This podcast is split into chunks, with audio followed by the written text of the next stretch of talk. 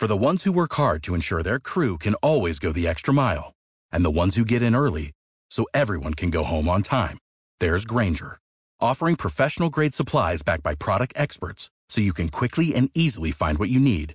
Plus, you can count on access to a committed team ready to go the extra mile for you. Call, clickgrainger.com, or just stop by. Grainger, for the ones who get it done.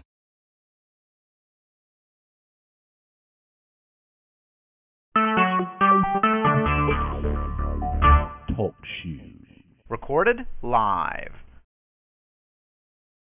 Hello, everyone, and welcome to this edition of the Informer podcast. I'm your hostess, Tara Bentley, and today we have with us the author of The Mystery of History, Linda LaCour Hobar. Oh, shoot, I'm going to edit this out. Pronounce your maiden name for me. LaCour, you had it right. I had it right? Okay. Mm-hmm. The author of The Mystery of History, Linda LaCour Hobar, and she is coming to our 2016 IAHE Home Educators Convention this April, and we are so excited to have her. And it has been 10 years since Linda has been in Indiana, so I am personally just absolutely thrilled that she's going to be back with us. Welcome to today's show, Linda. Thank you, Tara. It's great to be here with you, especially with you. yeah. well, I, it is so hard to believe it has been 10 years since you have been a part of our Indiana convention. It used to be your backyard, and then you left us and you moved to Tennessee. I did. I did. As a little backstory to that, my family and I lived in Ohio for uh 16 years or so. And so, naturally, when I was homeschooling, I attended my local state convention. That was the CHEO convention up in Columbus. I went to that for many years. And then, as I became a writer and had curriculum, um, of course, naturally, I went to my own backyard again and began to present at CHEO as well as in Indianapolis. So that's where I really cut my teeth as a presenter and um, just trying to share, you know, world history curriculum with folks. So yeah, it's pretty near and dear to my heart and actually when we met so that was back in 2006 i remember helping you and you had one book one history book um and now you've got the whole series. You you've written the whole world history series. Thank the maker yes. Um yeah i i was i i believe now i have this vision of of ashley being a little elementary aged child, that's my daughter, who was helping us out at the booth, and I have a picture of her having fallen asleep in a chair.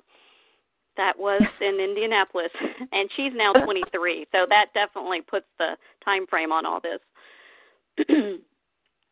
Absolutely, and so tell me about your interest in history. How did you were you always interested in history? Did you ever think you'd be writing an entire history hmm. curriculum? No, but I do like this question. Like most people, I grew up thinking history was completely boring because it was straight out of textbooks, all very date and event oriented, and it was so irrelevant to me. But then I went to college. I attended Baylor University, and I'll never forget, I sat down in my Western civilization classes as an eager little freshman. I was on the front row and had these two professors who transformed my opinion of world history because they sat on the edges edges of their desks and just told stories.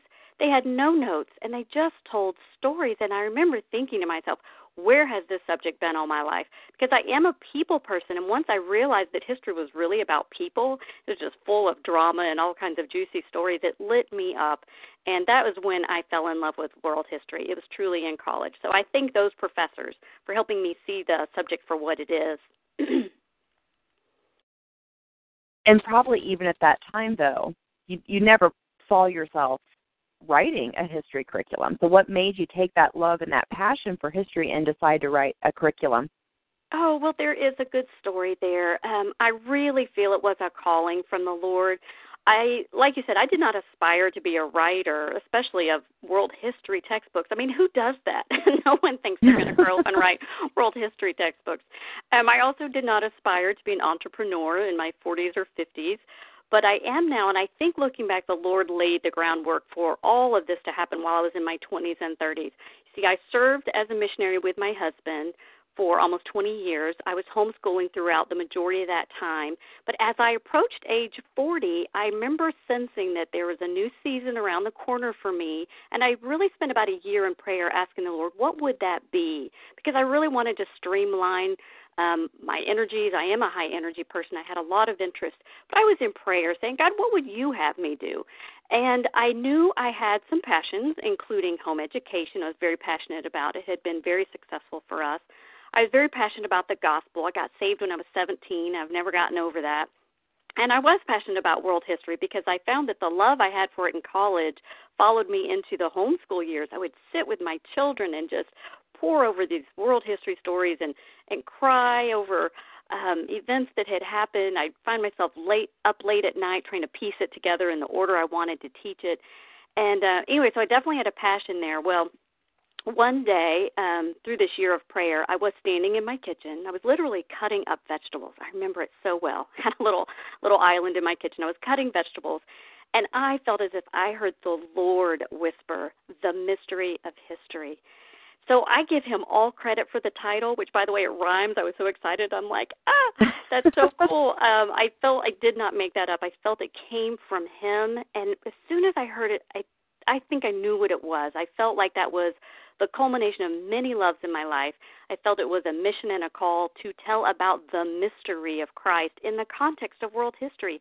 So it really just um, bundled up a lot of my passions. And so there I was with a title. I stopped and went downstairs and typed a dedication page to my kids that very day, which is still in volume one. And then I had 6,000 years of world history to start writing, so I got busy it's funny when you talk about having 6,000 years of world history and it that's that's a daunting task. Um and so, you know, to be able to know that it was a calling that you were given um had to at least provide you with a sense of true purpose um and vision other than just saying, I think I'm going to sum up 6,000 years of world history.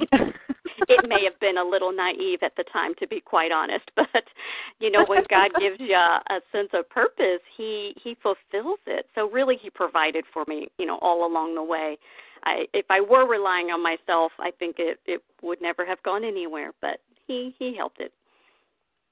And i think that to know that he was directing um your path just had to provide a lot of clarity along the way and I, I will share with our readers a story. And you and I have talked about this over the years because because I have um, been at conventions with you, and I was at a convention with you um, down in Memphis years ago, and there was one little boy. He had to be probably fourth or fifth grade, who loved history, and he loved your books. And I will just never forget. He spent so much time in the booth wanting to talk to you and talk about history. And he was so excited because he said, I can't wait to see what you write about the Titanic. I remember that. you remember, and you had to share with him that as exciting of a story as the Titanic is, it was it did not fit into the curriculum. Mm-hmm. It only got an honorable mention. That's right. you know, I have to tell you, Tara, another funny side to that story is that I know that little boy who is now taller than me, about age 16 or 17. We go to church together. so I see oh, him all the oh, time. he's an usher at my church, yes. And he still loves oh. world history. Yeah, he's been through all my books now. But yes, That's unfortunately, wonderful. I had to break it to him that I did not write a whole chapter on the sinking of the Titanic. You know, because it is hard. To, I, you know, one of my one of my challenges is to pick and choose what will make the book. You know, what the table of contents will be, and I've really had to pray over that because clearly it's difficult to choose. And um, so some some catastrophes, so to speak, as interesting as they are, don't make the cut just because they're rivaling some other significant world events. You know, that really shaped that shaped you know our present time. right. Well, talking about um, the significance of different pieces of history, I think that one of the things that drew me to your history um, way back when, when I first saw it, was the idea of teaching world history alongside biblical history. because that's not how I was taught clearly um, in the public schools. And so just to have biblical history incorporated with what you know the rest of the world would consider world history was just something that I really wanted for my family. So, what excites you the most about combining world history with biblical history? Well, I'm so glad you asked that question. It is one of my favorite features of the mystery of history is blending what we would define as Bible history and secular history just together. And there are so many benefits, but first let me describe to you a few of who these people are, just to kind of let you envision them and, and, and then it'll bring it to life. Um, for example, picture, if you will, King Tut and his great golden mask that most of us have seen on posters and such. Uh, it's few, very few of us could tell you where King Tut fits into biblical history because we we've just had them separated for for all our lives. Um, and so the answer to that, his closest biblical contemporary would probably be Joshua. So just about a hundred years before King Tut ascended the throne, Joshua was um, there at the Battle of Jericho. Another fun one for me is Aesop. When you think of Aesop, we were like, oh, he's the Greek that wrote the famous fables, and we picture the tortoise and the hare. But rarely could any of us put him in the timeline of a biblical character. Like, who would have been his contemporary? Well, the answer to that is Daniel. So, right there, I think that's exciting because eh, most kids can picture, you know, the tortoise and the hare story and then picture Daniel praying on his knees, you know, against the lions in the den. Um, so they were uh, very close together in history. Then there's the uh, Buddha and Confucius, you know, on the other side of the world, and we would wonder, well, biblically, who who did they line up with? The answer would be Shadrach, Meshach, and Abednego, as well as Belshazzar. Those stories happened really shortly after Daniel. Those are all close together and they're about the same time. And then let's think of the Greeks, Socrates and Plato. You know, they certainly have their own spotlight and limelight in history, but who were mm-hmm. they near in biblical history? And the answer is Ezra and Malachi. They were a little later in our Old Testament. And then, um, of course, one of my favorite figures in world history to study is Cleopatra. And I'd say her contemporary, closest contemporary, is Herod the Great they their lives actually overlapped, and we're talking about the same Herod who then would send the wise men on a um, goose chase to find Jesus. And so, anyway, although Cleopatra died before then, um, they were contemporaries of one another at one time. So, anyway, why all this is so important? I have a few reasons. Um, let me let me spit them out for you. First, I truly believe historical facts, as they do overlap Bible stories, I think they help support the reliability and the veracity of the scriptures. Uh, other good examples of that would be if you look at the names of some of the kings of Assyria, not Syria, but Assyria. Um, for example, Tiglath-Pileser, Shalmaneser, Sargon. Those three names, who were kings of Assyria, they actually are in our Old Testament. But if you also go to the internet and type them into any word search, um, you will find them. They are in secular sources on the internet because they were real kings, and the Assyrians have preserved those kings lists. So it shows us that the Bible is full of verifiable information, which I think is very exciting. I think that strengthens our faith. Also, I think when we integrate sacred stories and secular stories, overall it does strengthen our faith in the Bible because it is a great history book. Just to consider the genealogies alone that are contained in Genesis or in Luke, you know, they give us these lineages that go as far back as Adam. How could man ever explain that? Only God could know history back to the very first man. So we have genealogies. Third, I think when we put Bible history in the context of world history, I think it does help us see the sovereignty of God in the affairs of mankind, just like that big, big picture. Great example would be when God allowed Judah to be taken captive by Nebuchadnezzar um, in the what we have deemed the Babylonian captivity. Now that was back in 605 BC. Well, if you didn't know the rest of the story, it was 70 years later, as prophesied, that the Lord allowed the Jews to return to their homeland, but he allowed that to happen through a man named Cyrus the Great of Persia. Well, Persia, if you didn't know, that is modern day Iran. And so it was a Persian king who freed the Jews from the Babylonian captivity. Now, clearly, we know today that there is a two hated people groups there. The the Jews and the Iranians are not friends today. So way back in history, we we just have to assume that that was the work of the Lord. Um, anyway, uh, let's see. I do have some other reasons that I think it's good to blend Bible and secular history. So I also think it's being a good steward of our of the education of our children. It's a very big picture, um, one that I think is necessary and should be. And um, last, I must say this: I do think it helps inspire us as well to hold on to hope that let's I think it helps us hold on to hope that there is a plan in the end. You know what I'm saying? That there is a mm-hmm. story of redemption. Because really, if it weren't for the promises of the prophets, if it weren't for the grace of the gospel, if there wasn't hope for everlasting life, well, it would be very difficult to study any world history. I mean, face it, it's a dismal subject. we see a lot of suffering. But thank God there are promises, like in Revelation, that tell us the leaves of the tree of life would be for the healing of the nations. I nearly cry every time I read that passage in Revelation. It's Revelation 22, 2 and 3, because it does give us like a, a it just gives us this end picture that's, that's glorious. And something really quite unfathomable is what it is. But uh, yes, those are my reasons. I think it's very important to integrate those subjects. Well, and I think that you you, you kind of touched on this just a little bit, but I think that one of the things that um, I I know that one of the reasons that I really never enjoyed history growing up is because history was this old static um, piece, and so I think mm-hmm. that by incorporating it with biblical history, you make it relevant to us as Christians. Um, but the other piece of that is that, and you again kind of alluded to this, is that by understanding our history, it's just, it brings such understanding to our events today in our world, current events, um, you know, why we have people that are constantly at war with each other.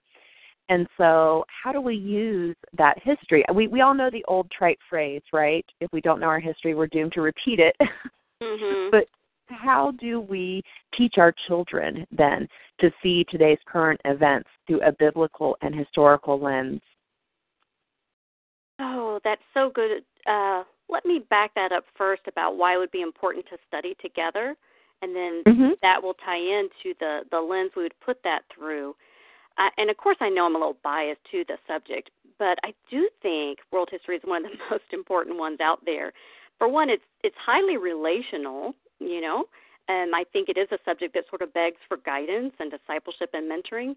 And here's what I mean when I think you set a child down and they're learning some tragic events in history, maybe for the first time, they're going to be seeing it from the perspective of a very blank slate. You know, they, these children have not yet been tainted by political correctness.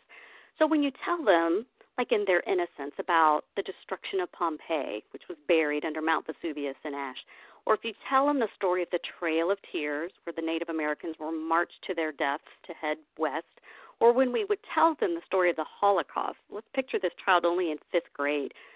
We can easily imagine their response, right? They they are more appalled than we are because these subjects are are new to them.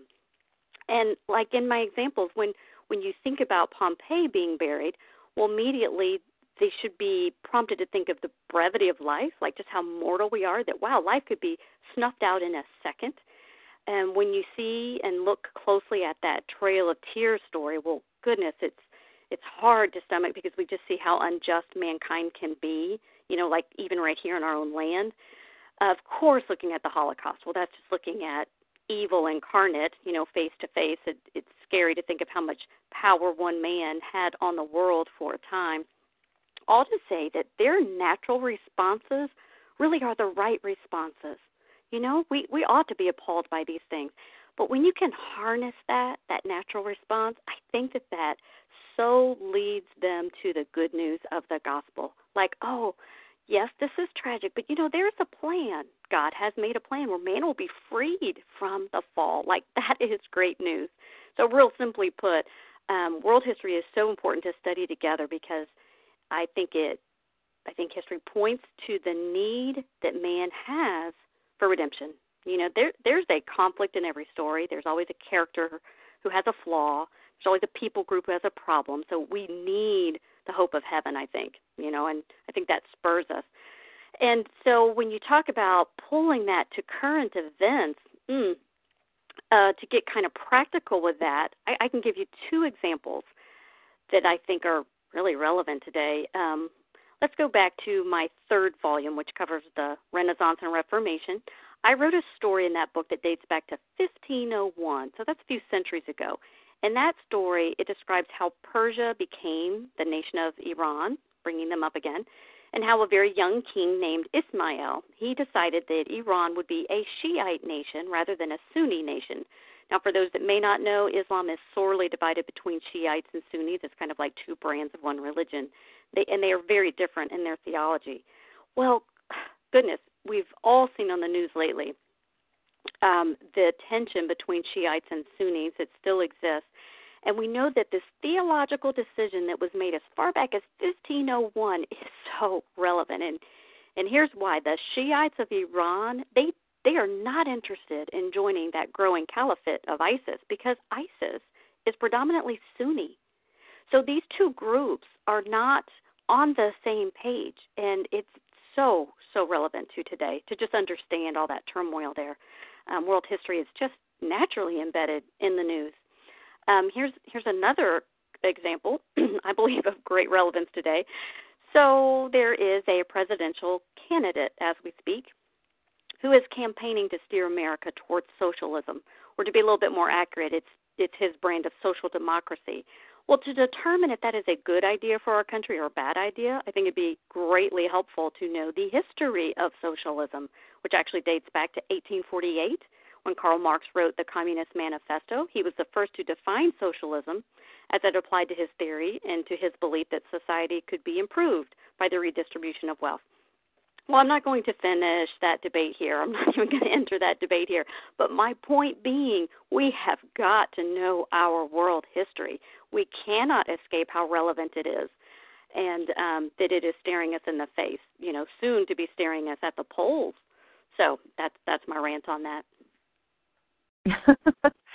well, and I agree, and I think that you know you're talking about studying world history together, and I, again, I think that's just one of those things. It's a unique opportunity for homeschool families because very clearly, if you're following kind of a traditional textbook model, you might have your uh, fourth grader in you know one book studying American history, and you might have your uh, high school freshmen over here studying world history, and if they're completely in their traditional textbooks, then you don't get into the same kind of conversations. You don't have the same opportunities that you do when you're studying, you know, using a book that is a narrative style, talking about the stories of our history, and then encouraging you to do activities and, you know, just working through it together as a family, regardless of the age of your children. Mhm. Truly, again, I think it's a very relational subject. I kind of like to call it like one of those sofa subjects, you know, where you can on a rainy or snowy day curl up together and literally be side by side reading together. I just love that picture. Um, it is just a, a closeness and an intimacy the family can have, you know, different from some of our other traditional settings. There's a time and place for all of it, but I like to cozy around with my kids when I can because history is so naturally going to lead us into these deeper conversations. Again, you know, like why mommy is so and so, you know, why were they so evil? And um yeah, puts us on our toes at times helps us sort yeah. through what is our theology, what are our beliefs, and why do we have them?